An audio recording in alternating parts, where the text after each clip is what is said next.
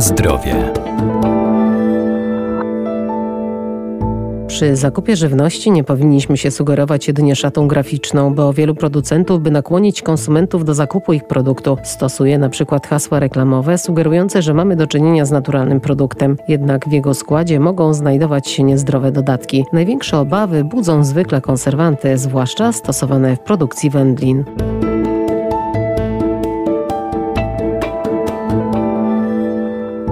Powszechna dostępność dodatków do żywności sprawiła, że producenci coraz chętniej dodają je do swoich wyrobów. W ten sposób poprawiają ich smak czy wygląd, a także tuszują ubytki powstające w trakcie produkcji. O ich zawartości dowiemy się ze składu na opakowaniu. Jeśli spojrzymy na etykiety, metki produktów sklepowych, możemy być zaskoczeni, że tam ta lista jest tak długa. Dlaczego? Dr Dariusz Stasiak, Wydział Nauk o Żywności i Biotechnologii Uniwersytetu Przyrodniczego w Lublinie. No musimy tutaj rozróżnić produkty wytwarzane w warunkach domowych, kiedy wytwarzamy raczej dla siebie i do bezpośredniego spożycia, od produktów, które muszą spełniać określone kryteria przemysłowe, innymi trwałość, bezpieczeństwo. Trzeba od razu na początku powiedzieć, wszystkie dodatki, które pojawiają się w produktach, są dodatkami, które są dopuszczone i jako takie nie stanowią zagrożenia dla zdrowia człowieka. No oczywiście trzeba sobie wyraźnie powiedzieć, nie stanowią, jeśli są spożywane w normalnych, rozsądnych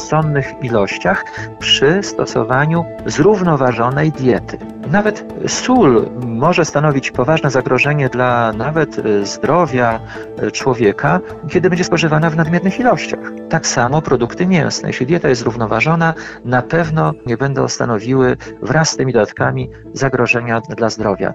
Jakie dodatki możemy spotkać w produktach mięsnych takich przemysłowych? Gama jest bardzo e, szeroka, ponieważ z różnych względów musimy zabezpieczyć składniki, przykład tłuszcz, zabezpieczyć przed utlenianiem, zabezpieczyć przed rozwojem drobnoustrojów, czyli pojawia się konserwanty, azotany, azotan sodu. Możemy spotkać na etykiecie właśnie te symbole E250, E251. Są dodawane w niewielkiej ilości po to, żeby zabezpieczyć przed działaniem, przed rozwojem drobnoustrojów. Na zdrowie.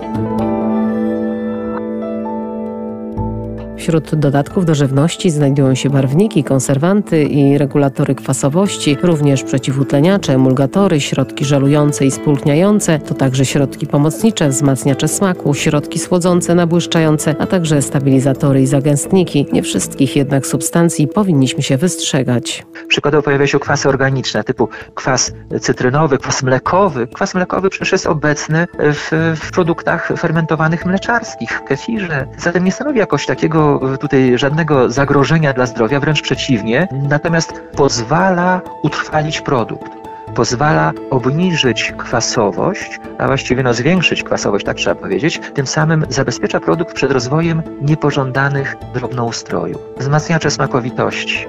Nie będę tutaj rozwijał wątku glutaminianów czy kwasu glutaminowego. Raczej zwrócę uwagę może na te bardziej akceptowalne elementy, wzmacniacze smakowitości, te wszystkie substancje albo w całości przyprawy, zioła, które sprawiają, że produkty stają się tak atrakcyjne sensorycznie. Oprócz tego pojawia się jeszcze cała gama innych składników. Możemy je znaleźć na metkach, typu skrobia, preparaty błonnikowe, hydrokoloidy na przykład. Po co?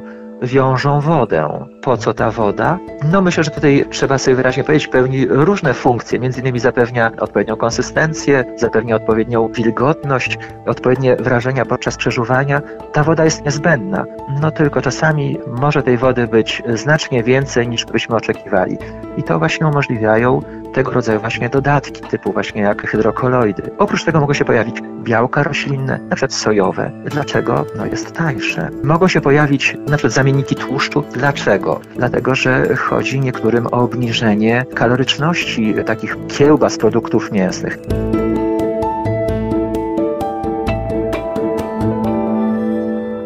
Warto zatem czytać etykiety i składy na opakowaniach danego artykułu, a gdy kupujemy na wagę, informacje powinny się znajdować na opakowaniu zbiorczym. Udostępni nam je sprzedawca.